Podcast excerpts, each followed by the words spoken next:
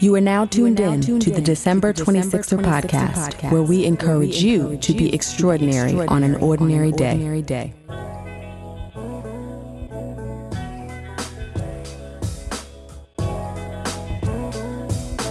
Hey 26er family, welcome to another episode of the December 26er podcast. I am your host, Delisha, and we are back with part 2 of my conversation with cinematographer and filmmaker Hans Charles. Hans is probably best known for his work on the award-winning Netflix documentary 13th, directed by Ava DuVernay. And during the latter half of our conversation, he explains how this opportunity came to be. We also get into how his career has evolved since and his views on diversity or the lack thereof in Hollywood. And lastly, we talk about his efforts to grow as a parent to his 2 children. So without further ado, you know what to do. Please enjoy. It's fascinating when we discuss sort of like gangster culture. It's interesting because then when Cats at Atlantic, when they did cross the line, they was going for broke. Like, You're lucky if you escape with your life. But to me, like I said, what was fascinating is like, oh, so all I have to do is not start a fight or say I'm sorry or say I wasn't involved. So the other thing I learned is not to be in people's business. So I didn't have to be. So you could always say, well, he's not in that. Mm-hmm. I just didn't be in people's business. As long as I wasn't nobody's business. And you could even be messing with somebody's girl, like, because Atlanta culture was so sort of misogynistic and sexist that they blamed the girl for you messing with somebody's girl. So you mess with somebody's girl, you say, "Oh, my bad, I didn't know she had a dude." Okay, no problem. Let me go deal with her. You know what I'm saying? It wasn't like New York where cats didn't care. Like, nah, you mess with my girl, it's a wrap. You know what I mean? It was an easy place to kind of just whatever. All this to say, but I did find it difficult to figure out how, and it was just me. It wasn't. I don't think it was the location. It was me. I was just having too much fun in Atlanta that I had to leave in order to pursue my career in films. Especially at that time, there was no movies being made. There was none of that. The stuff that you have now that has developed in Atlanta the last 10 years was not there in the mid 90s. So I ended up in California working for Edmonds Entertainment as an intern. And I actually, again, this is where the lack of sort of corporate understanding and the ability to take advantage of corporate spaces hurt me, because even though, you know, the people, Bridget Davis, I worked for, Sheila Duckworth, a lot of people, Patrick Ian Polk, they were all in the office at the time. Even though a lot of those people were trying to help me get a position as an assistant, part of me really didn't want to do it because I just never had that corporate bone. I didn't have that. I had the polish. I just didn't want to use it. I wasn't interested in using it. I just felt like that's not really where I want to go. So I almost kind of talked my way out of not getting the interviews for, you know, they could just tell, like, I don't think he really wants to, like, if he wants it, we'll set him up, but I don't think he wants it. And I went back home and, you know, just trying to kind of figure my way, because I think I really was interested in being on set in the production side, not the executive side. And, you know, so I'm home for that summer, trying to get something going, hearing about productions here and there. And then in September, the production happens. I'm a PA. I'm driving around. I'm in Lower Manhattan, like picking people up, dropping stuff up. It was something that Spike Lee was executive producing, a short film for the Fi channel. We have a late night, and we were in the Bronx. We have a late night. We have a late call the next morning. So normally we're supposed to be on set at 8. We have a late call noon, and part of what I was doing as a PA was picking up this van, driving, you know, gear and people into Lower Manhattan. Next morning is a Tuesday, 9/11 happens. You know, and that derailed whatever trajectory I was going in terms of New York production. That completely derailed that, because a lot of the independent production in New York completely stopped. And only like bigger directors, like the 25th hour, I think like a year or two after, was one of the first productions shot in New York after 9/11. And I didn't have the connections to get onto those bigger sets, especially after 9/11. So then I ended up getting married, moved to New Jersey, just working a regular, boring 9-to-5 job. And I still wanted to go to film school. So I applied to film school and decided to attend Howard University, graduate film program, moved to DC. And then had this class with Bradford Young and started sort of, you know, interacting with him. And so he's inviting me to, he had just was leaving DC, moving to New York. He had literally just moved to New York like a week before I got down to DC. So he was back and forth between New York and DC. And I'm so now interacting with him, I'm back and forth from, and I'm already back and forth because my family, even though we moved down there, because we still had family up north, we were going back home every weekend, essentially. Mm-hmm. You know, that those first 3 years, my wife almost never spent a weekend in DC. Every weekend, she just packed the car and go to her parents' house in New Jersey. So that sort of started, a slow road, very slow road of, just doing stuff in New York, working with, cast from NYU, cast from Columbia, and slowly, like making reputation as a camera assistant, and just grinding that out for years and years and years. And then, a couple of films go to Sundance. I paid my way to go to Sundance and grinding out. And then I ended up meeting Ava through Brad had a job with Ava doing this documentary. And that's the first time I met her. And, we shot the whole documentary in New York. And then she was like, I got this film called, Middle Nowhere in LA. If you fly yourself to LA, I'd love for you to work on a crew. So I did that. We did Middle Nowhere. And then while she's in post-production for Middle Nowhere, she, the whole Affirm thing is popping. And she was like, hey, I hear you, because I'm a grad student and I would bring speakers, from my sets. I would hey, I'm a grad student. You should come speak to the film students at Howard. So she was like, I hear you doing that. Can we start showing some of these Affirm films? And I was like, yeah, let's set that up. So then I became an Affirm captain in DC. And so DC was an official stop on the whole Affirm thing. So every month I'm talking 2-3 times a month, I'm talking to Ava on these big calls. So we just got to know each other that way. And then she has an opportunity. Then Middle of Nowhere goes to Sundance and it becomes a big deal. And then she's she's coming back to town. I remember she came back to town, DC, and I picked her up from the train station, and we're talking, a little bit about her future and things like that. And then another time she came back to town for the correspondence dinner, and she was like, "I got this new documentary that I'm doing that Netflix is interested in." But no, that's not what happened. She comes back to town and is like, "I'm doing this documentary for ESPN, 30 for 30. I want you to just a bunch of half of it needs to be shot in DC. Do you think you can shoot it as a DP?" I was like, "Oh yeah," I was nervous, but I was like, "I think I can do it." And so we got the camera, shot it. She loved it, loved what I did. Then she comes back to town. It's like, "I'm shooting this documentary. I think you can do it as a cinematographer. I think you got it." She's like, "I'm probably going to hire another cinematographer as well, but I'd like for you to be one of the cinematographers." I was like, "Absolutely." So that's how 13th came about. So she comes, they came to DC. By the time she asked me to do 13th, I had done 2 seasons as a camera operator on the game. So mm-hmm. One of the things that doing that did was that it took me out of the realm of camera assistant. And then now I'm doing a television series as an operator. So that's the reputation I have. And then she asked me to do 13th. So that's one of the first major DP credits that I get was doing, first major one I got was Venus versus for ESPN through her, and then doing 13th. And then, the first stop on, we knew we were going to do multiple cities, but the first stop was DC. So it was kind of cool. I got to set them up with local PAs, my local expertise that kind of came into play. So we did 5 to 10 days here in DC. And then we went to San Diego, San Francisco, New York, a couple other places. And then, we did 13th. And then we shot it, and then I didn't hear nothing about it for 2 years. So I'm like a blabbermouth. I'm I did this. I'm like, I'm doing Ava's next film. The next film that comes out for Ava, I shot. And they really trying to keep it under wraps, cutting it. And because I think the more they cut, they realize, because at first it didn't start as a big thing. It was like, oh, we're going to do this little project that nobody's going to see. And I think as they were cutting it, even while we were shooting it, and as they were cutting it, they realized how big it was going to be. So they're adding these components to it, and they're excited, but I don't really know. But every time I go to LA, I stop by the Array offices. Every time I go to LA, I stop by the Array offices. At the time, they're just the Affirm offices. They were in Sherman Oaks at the time. Now they're in Koreatown. And so I'll just stop by, say hello, blah, blah, blah. Sometimes we do like Affirm business.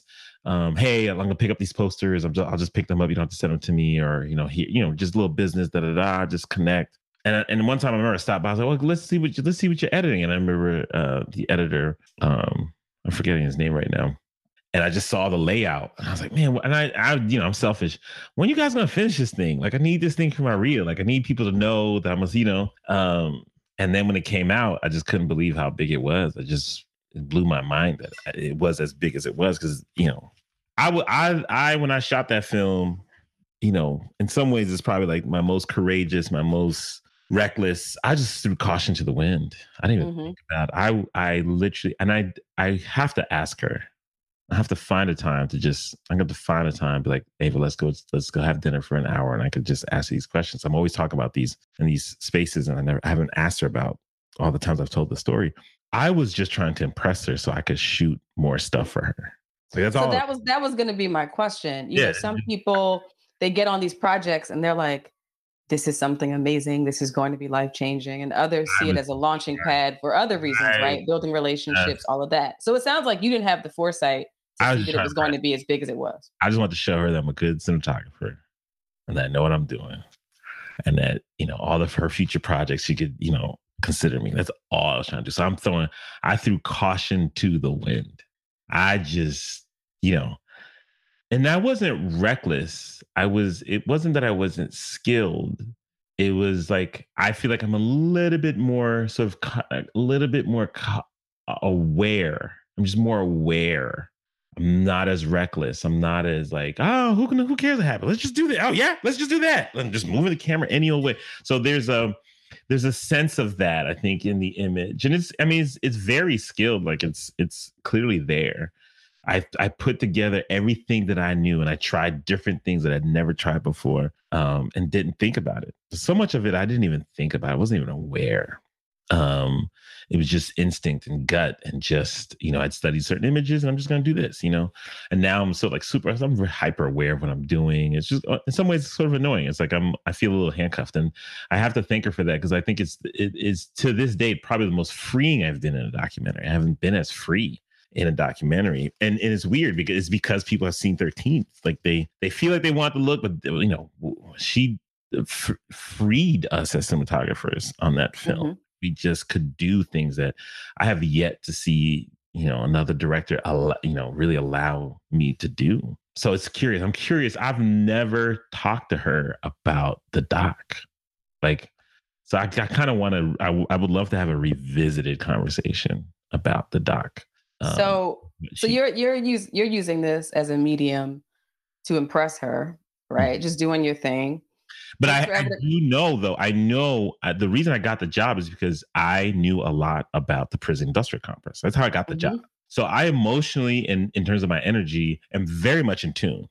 And I had a brush with law enforcement in that way. Like I had a great, you know, that's something that happened to me that definitely spoke to how insidious the justice system can be. So it wasn't that I was like, my energy was definitely aligned with the project. Like that's literally how I got the job because she's heard me having a conversation. I was having a conversation with Van Jones and she heard the way Van and I were interacting because Van was one of the guests that she wanted that she had been tracking down. And she was like, you know a lot about this. And I was like, yeah, like I was like between my personal experience and then me just, I have a weird curiosity and I've been obsessed with the Koch brothers. And they're moving into the space and they move into spaces very strategically. So it's curious to me, like I've been sort of following them down this rabbit hole because I want to know why they're interested in criminal justice reform because they should have no business in it, you know? And it's really because they're using low-level crimes. They're using reform of low-level crimes to reform financial crimes. Mm. They want to make financial crimes less, the price for financial crimes to be less. So they kind of rolled the dice. They said, let's just make one big package. So they linked themselves with all these groups in order to get low-level drug crimes, nonviolent crimes decriminalized. Because what was happening was because of like methamphetamines and speed, methamphetamine and speed are the same thing, but the other drug that's been ravishing the country, because of those drugs, now white people are getting locked up. because of the archaic drug laws. Like, there's not a drug problem in Black America right now, right? There just isn't. Like, not when I was a kid. It's not like you walking down the street and cats are high, worried about every kid getting high. Like, that's not the problem, especially now we've decriminalized marijuana. The right. drug We're not the face of the opioid crisis. The face of the opioid crisis is middle white America, right? And so guess what? The laws haven't changed. The laws haven't changed. So now, you know, Lily person is getting caught up. Lily white woman gets caught with something, and a cop decides to whatever. And now you in court, and now the judge's like, I have no choice but to throw you in jail for 5 years.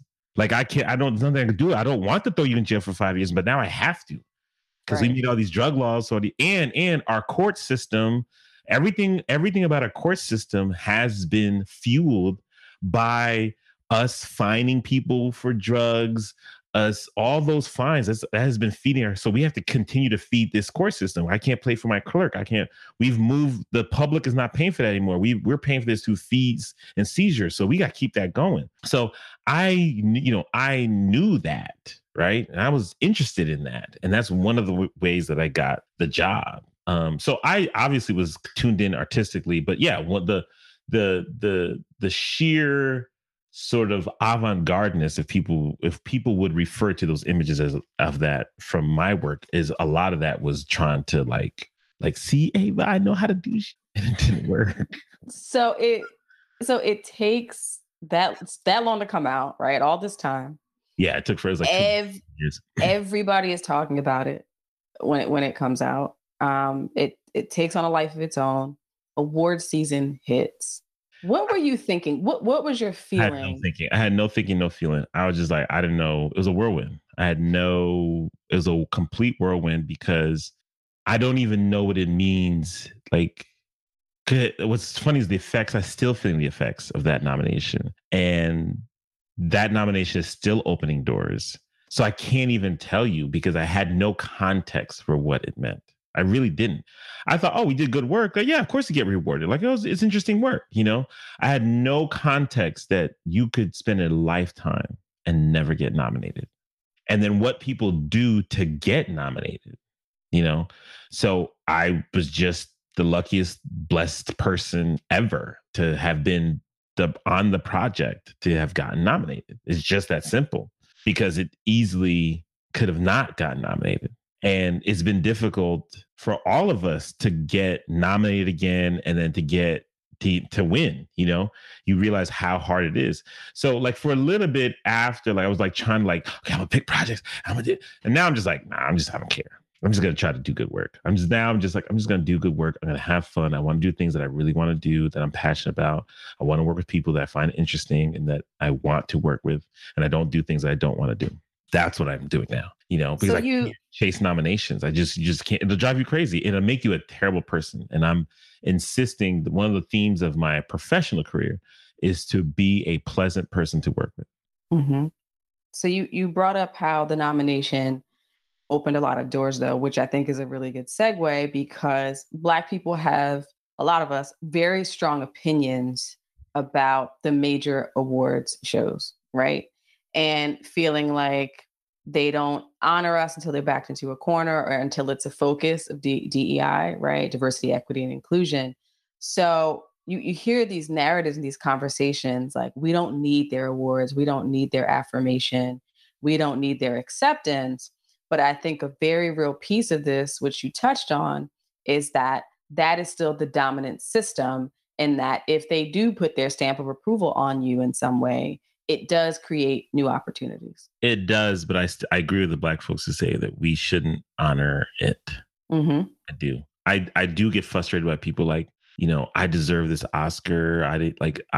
Because I think you have to understand the Oscar voters, the Emmy voters. You talk about tens of thousands of people, right? And for the most part, they can't possibly view the work. They can only even vote on the work that becomes popularized. That's why people want, you know, if it's whoever is the distribution company, to like, if it's Warner Brothers or Netflix or Hulu, whoever, to make sure you put up the billboards, to put them in the variety ads, to do all that, because the voters a lot are influenced by that stuff. They're actually influenced because it's very difficult to watch every single thing in the award season. It's very, you'd have to, it becomes your full-time job for you in order for you to do it. So it's a popularity contest. And the flip side of that is there are more voters who have friends who have obscure things that get nominated than you have friends like, okay, yeah, it's Issa Rae, but I don't know no Issa Rae. I'm a 65-year-old white man. I don't know. I've never seen Insecure, and I'm not going to watch Insecure.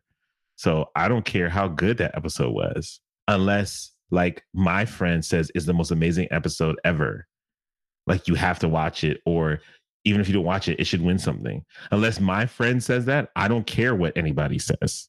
So it's not a matter of it being good or fair. Yeah, I mean, I think I'm infuriated by award season generally, but at the same time, if I see someone that has risen to the surface, a Black creator, and they are nominated or they do win an award, I'm all for accepting the award, giving the thank you speech, and utilizing and leveraging whatever doors open because you happen to strut through.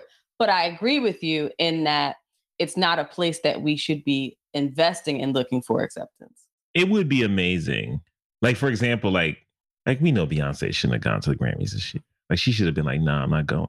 Like, the power was in the fact that she had been boycotting. And now that they're going to give her an award, be like, nah, I'm not going. Like, even if you give it to me, I'm not going to go. Because the message it would have sent, it would have sent a message to the Cardi B's. It would have sent a message to the Hers. It would have sent a message to everybody else. Like, yeah, they're going to sweat you when they need you. But when you really need it, like, I shouldn't have to reach this point to then have to protest. But Beyonce shouldn't have to reach that point.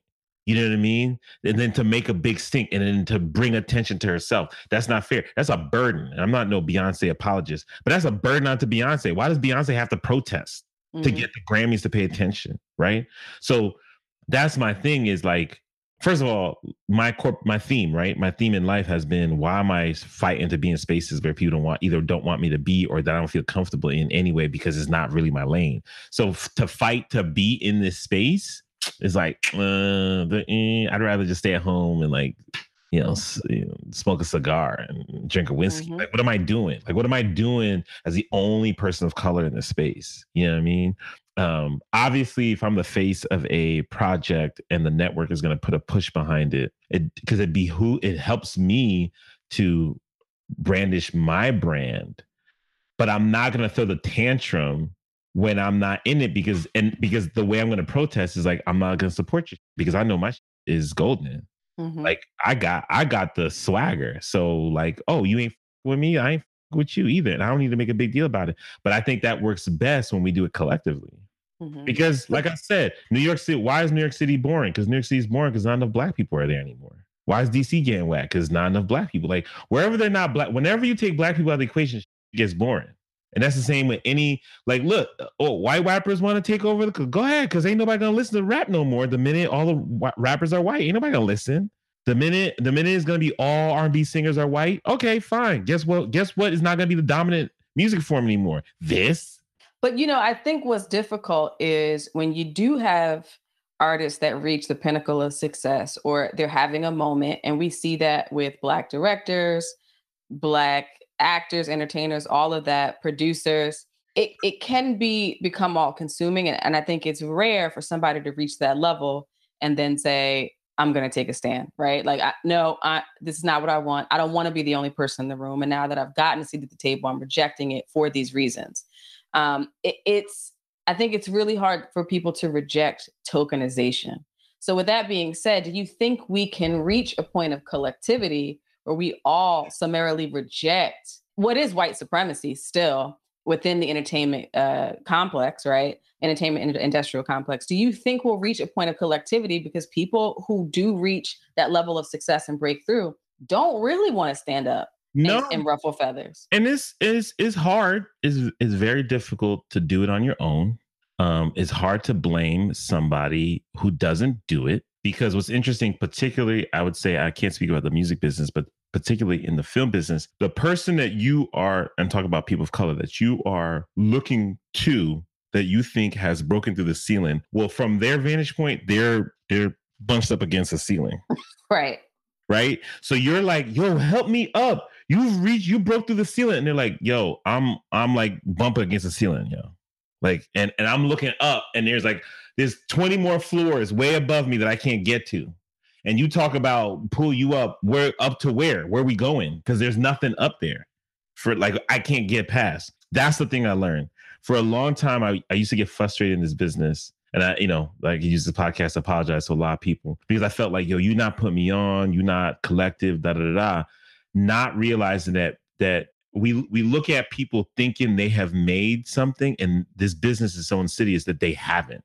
And I've learned to be okay with that. Like, you know what? You aren't, it may seem like you're way ahead of me and you are, but your new vantage point is not a vantage point of power. And I think unless you really know some of the finer points of a lot of these major deals that we see, people don't realize that they're often white people who have their hands in the pockets of major Black creators because they've put up the money for whatever this new venture is, and they own a large stake of it. And that's the piece that often is not covered in the media. So it speaks to what you're talking about, in that you look like you've made it, but you still have to answer to somebody. And 9 out of 10, you're answering to people who don't look like us. You got to ask to do things. So you want to put a whole bunch of people on, you got to ask. You want this person to get something, you got to ask. Everything you got to ask. So it feels like, oh, you doing what you want to do. No, you got to ask. All them people surround that person.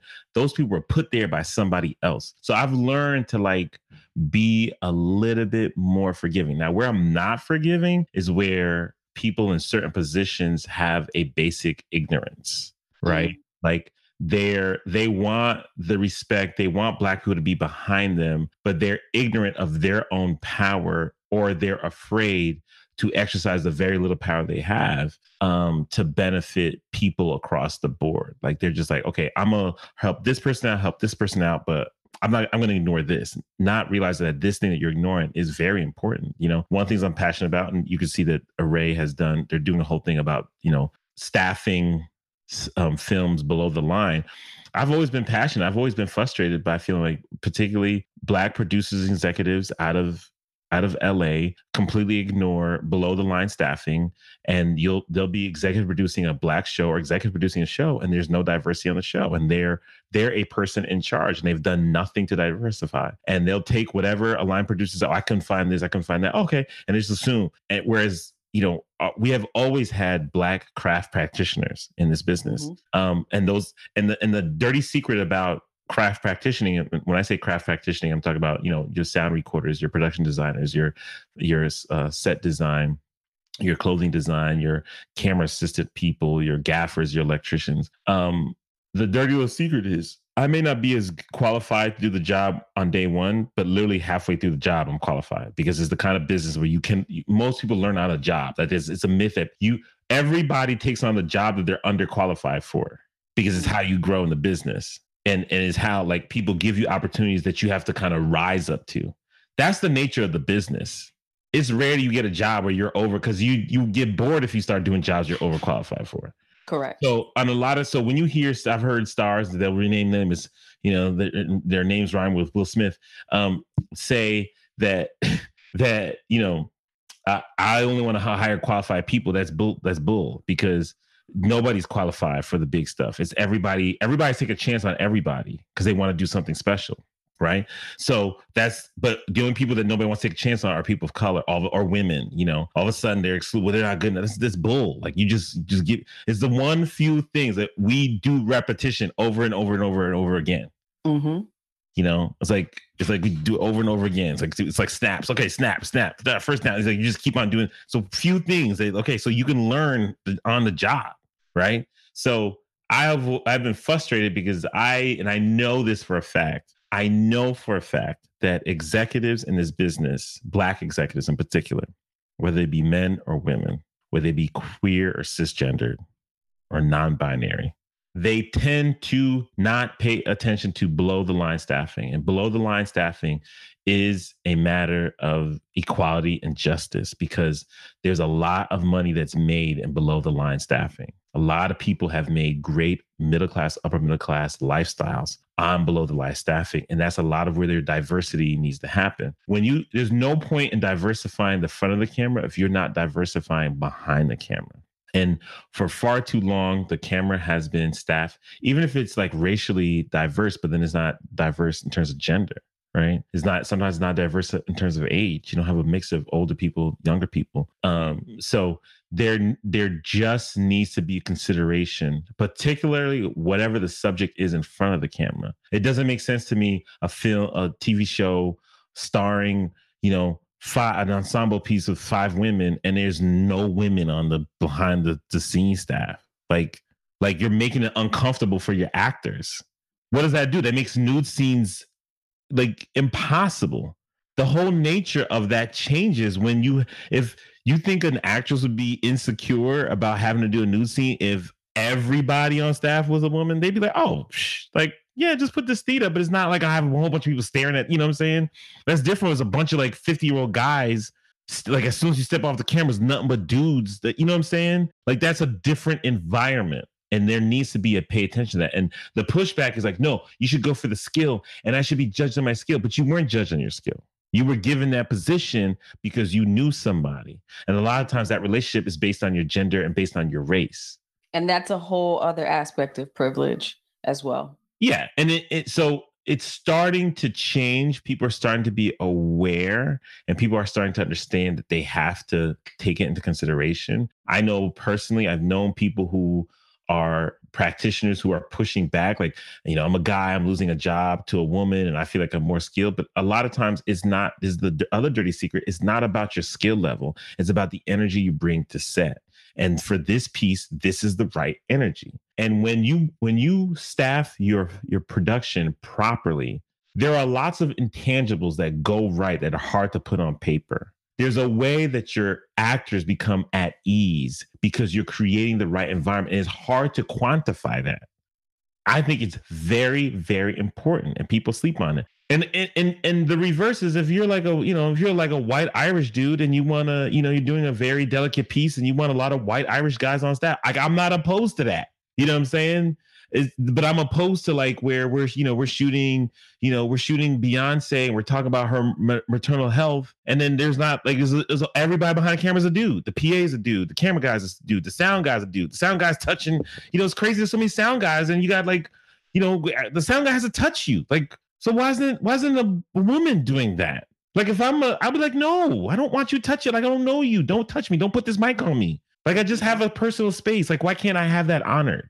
Because you don't want your feelings hurt. You know what I'm saying? So it's the first time we're really having this discussion in a way. And what's interesting, the good news is that there's so much work out there that even though there are some people grumbling, the only people who are truly grumbling are the people who don't have the skill, because there's so much work out there. If you have the skill, you're not losing out on work. The minute you got turned down for this job because you weren't a person of color, you weren't a woman, you get hired for another job. It's not like you sitting at home twiddling your thumbs. If you're sitting at home twiddling your thumbs in this environment, it's because you're not good.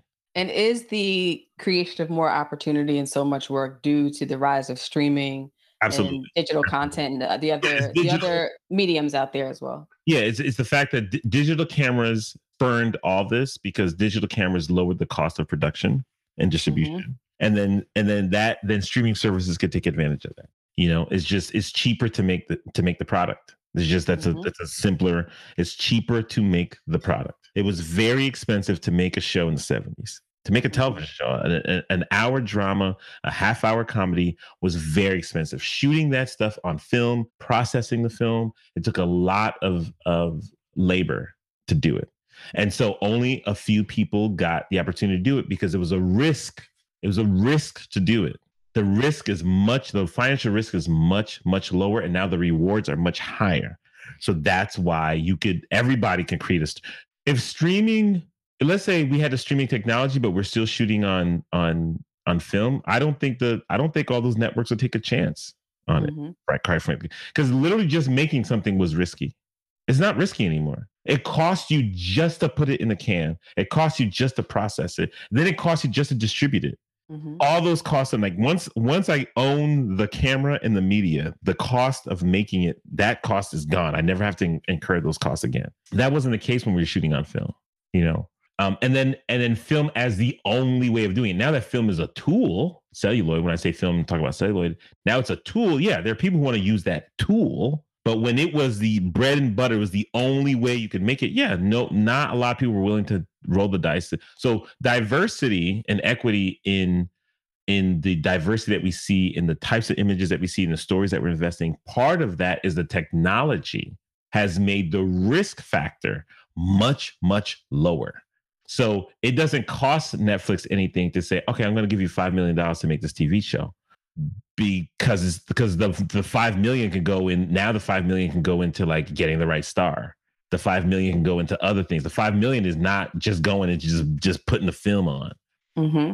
But it doesn't seem like the lower cost of making films. It may go into investing to get the right star, but there are existing pay equities with regard to race and gender as well. So, I don't think it solved all the issues that it could solve in that we spend less money to make it, but we're not passing that money on to a woman or a Black actor in the way we might a white actor.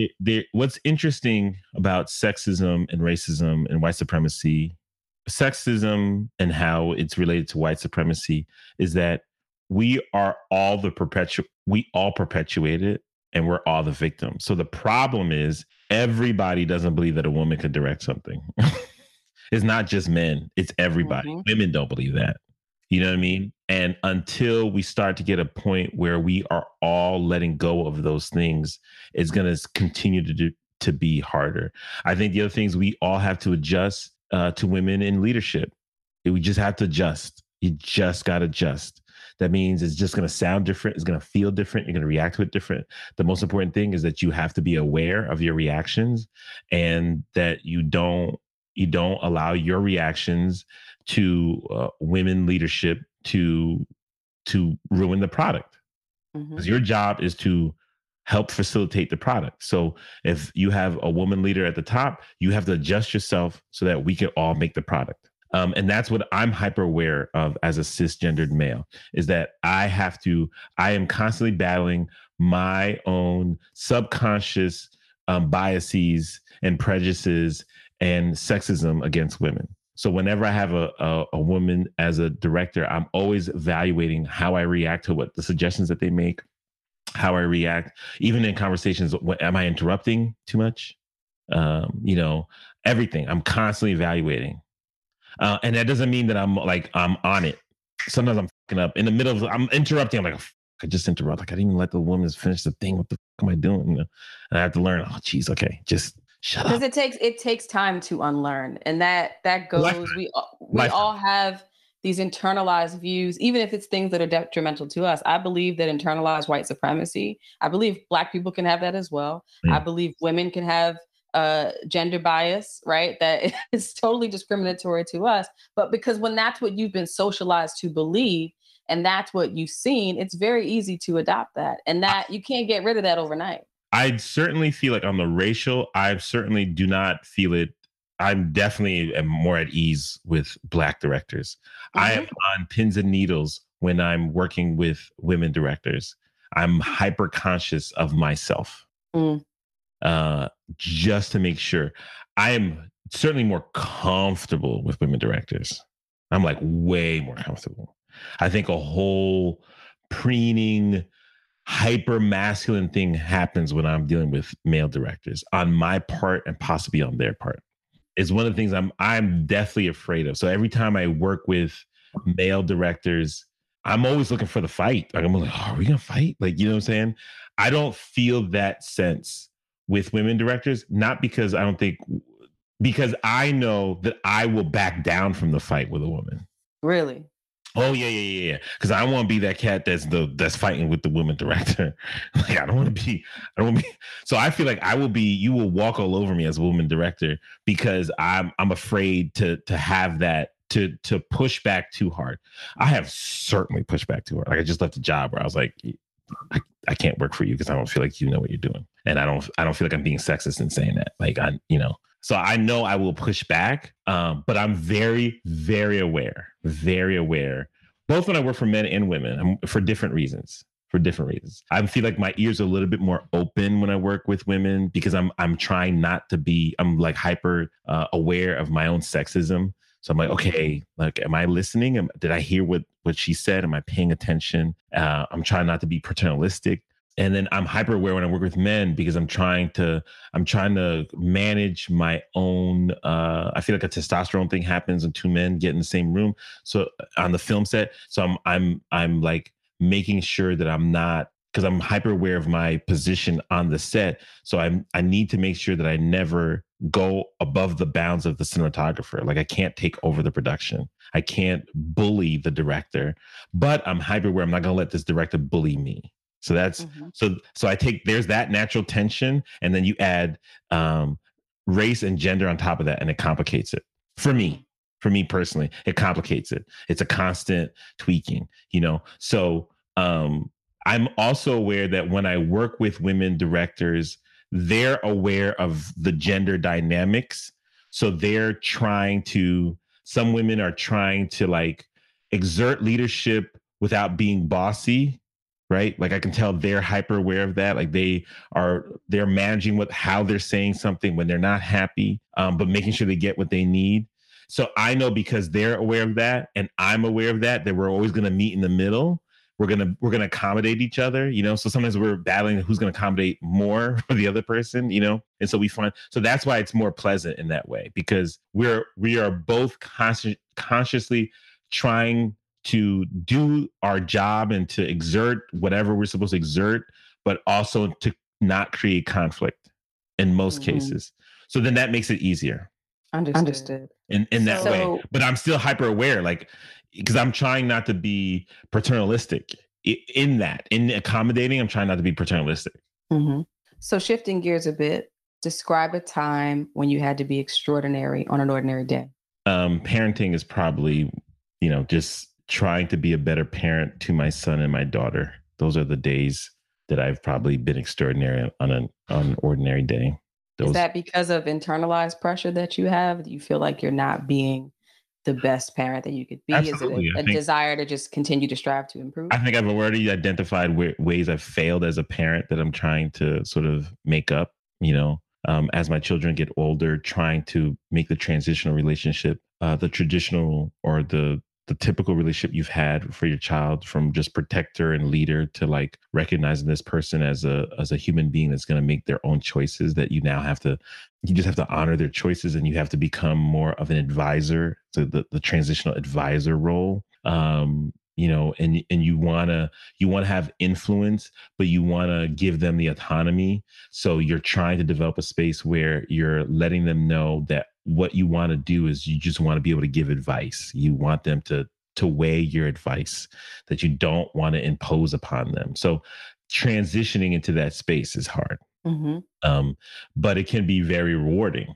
It can be super, super rewarding. Like, I am always relating to my children. Every time I have a moment that I remember that I had with my parents and that I'm now having with them, I tell them that. I was like, oh, I just said this to you, and that's exactly what my mom said to me. Like, that's so funny. That's interesting. Especially after I got married, it was weird. After I got married, I spent a lot of time with my parents. I started like hanging out at their house all the time. Like, all of a sudden I want to have dinner with my mom make me dinner and all this stuff. And I don't know if it was a matter of like, because I was now officially out of their house. All of a sudden I wanted to be in their house, So, and I was like, man, my parents they were just always so happy to see me. I was just like, okay, I just saw you last week. Like, I don't get it. I didn't understand what it was. Now I understand they were reacting to the fact that they could see me as an adult. And it was amazing because they still have the memory of me as a child. Like, it's still fresh. And that's the case with me. I can still remember, I still see my children as my children, but I see them also as these budding adults. And it's fascinating. And then you're proud, you get very proud, you get very emotional, and your kids have no context for this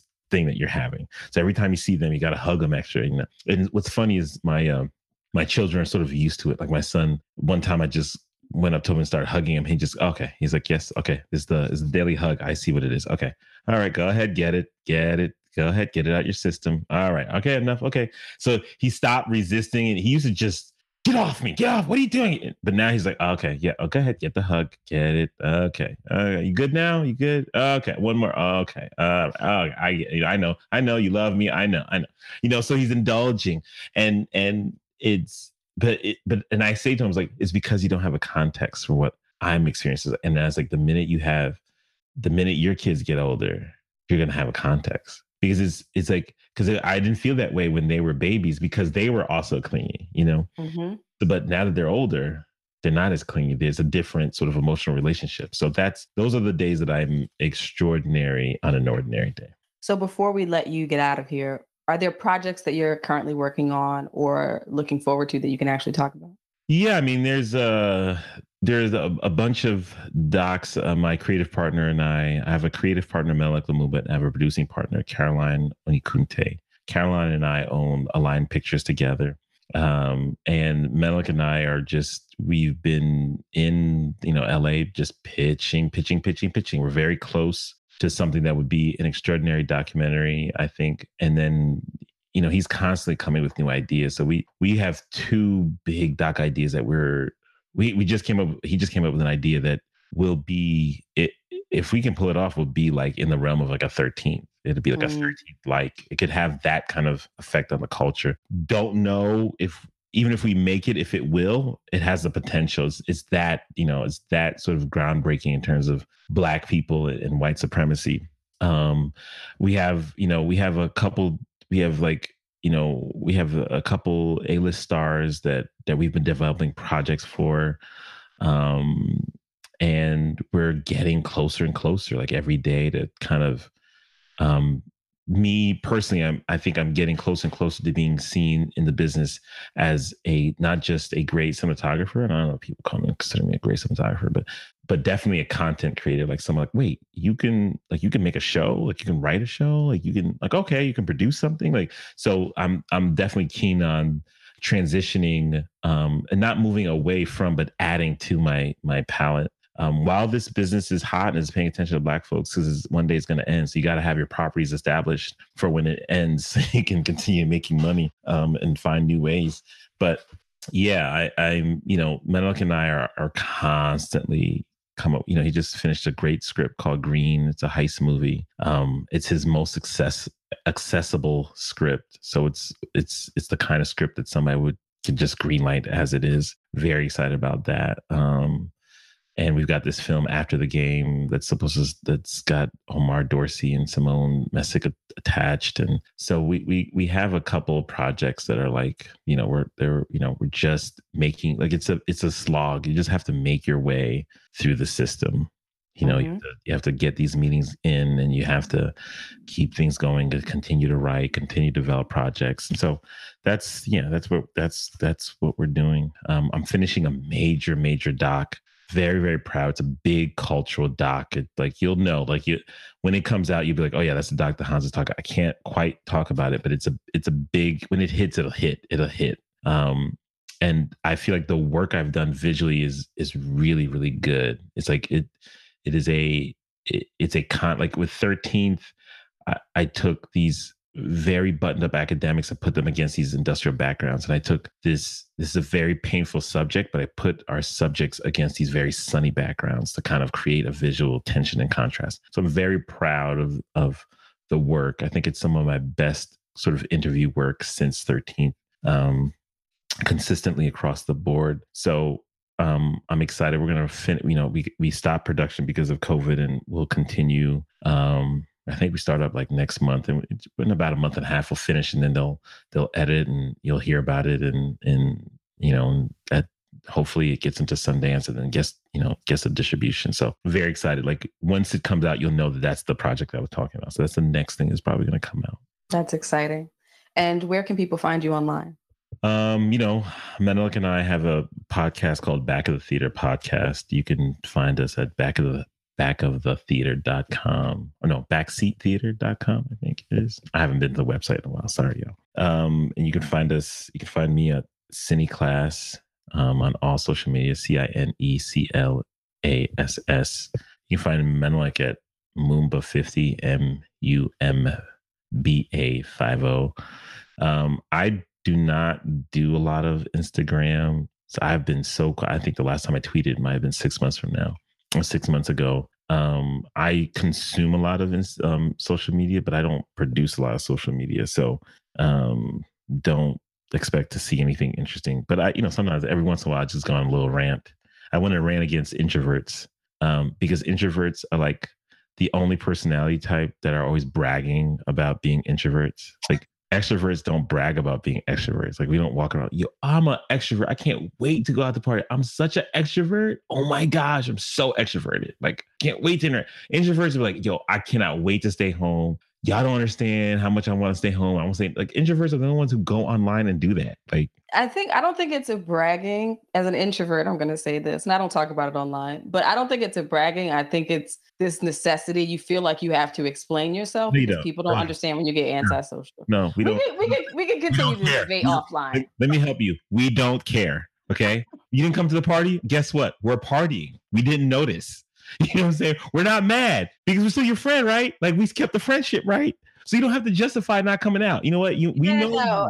Everybody doesn't feel that, Hans. You have those extroverts who don't understand why you don't want to be out and they hold it against you. So you could say you and your people don't care. But I think a lot of introverts feel the need to offer an explanation. Nah. We don't got to go down that road. You don't have to go down that road. Y'all like, because that's the same way y'all like to be invited to stuff that you're going to say no to.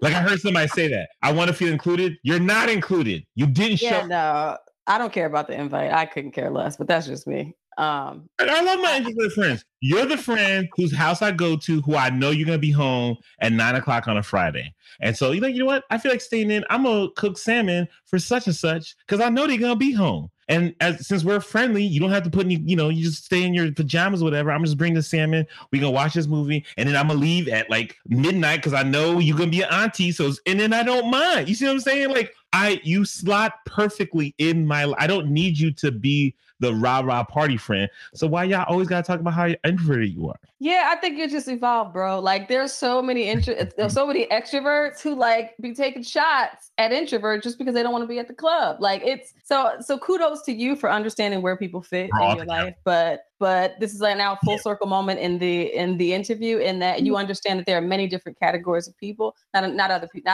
all people understand that.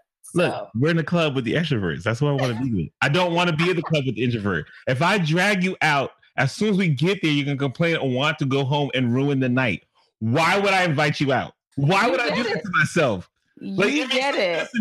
You could, like, my wife is an introvert. You know what I do? I just don't invite her to the club. Like, because she don't want to go. You have to figure it out. Nights with her where I know I want to be there for like an hour or two. So when she says, I'm ready to go, I'm like, okay, I'm ready to go. When I know I want to be out all night, guess who I'm not coming with? You. Because you don't want to be there. Not all extroverts get it. Not all extroverts. God bless her. She's okay on those nights that I want to be like, you know, go club for 5 hours. And she's like, all right, I'll put her to bed and then I go out. And then we don't have conflict because, you know, she's not trying to keep me home. I'm not trying to drag her out. And even when like, it's as simple as like, I can't even get her. Like I like to make fires outside my house. I have a fire pit. Sometimes I can't even like, I'm like, oh, let's go outside. She's like, no, I ain't gonna. I got my clothes on. The other night, I was like, damn, I would have made a fire, but you know, I didn't want to be out there alone. She's like, why you didn't ask me? I was like, because you're gonna say no. How you know I'm not gonna say no? I was like, because you always say no, and I'm sick of hearing no, so I'm just not gonna ask. Listen, we've covered a plethora of topics in this conversation. We've gone to many places during this time, but Brandon was right. I thoroughly enjoyed talking to you. Well, thank you. I appreciate it. Thank you for having me as a guest. So to our listeners, you know what to do if you are interested in learning. Listen, Hans is in the business. So if you even Google him, check out his IMDb. There's this work there that he's done. He's been involved in many things, many projects that you know. So if you're interested in seeing his creative output, check that out. Following him online as well. You know, we encourage that. You enjoyed this episode, which will end up being two parts, I guarantee you. But if you've enjoyed them, go ahead, like, share, subscribe, comment, tell somebody about it. And as always, remember to be extraordinary on an ordinary day. Take care. Thank you for listening to the December 26er podcast. I am your host, Delisha. This episode was produced by Demarcus Adisa, and music was provided by Thovo. You can find us on Twitter, Instagram, and Facebook at December 26er. That's December 26ER.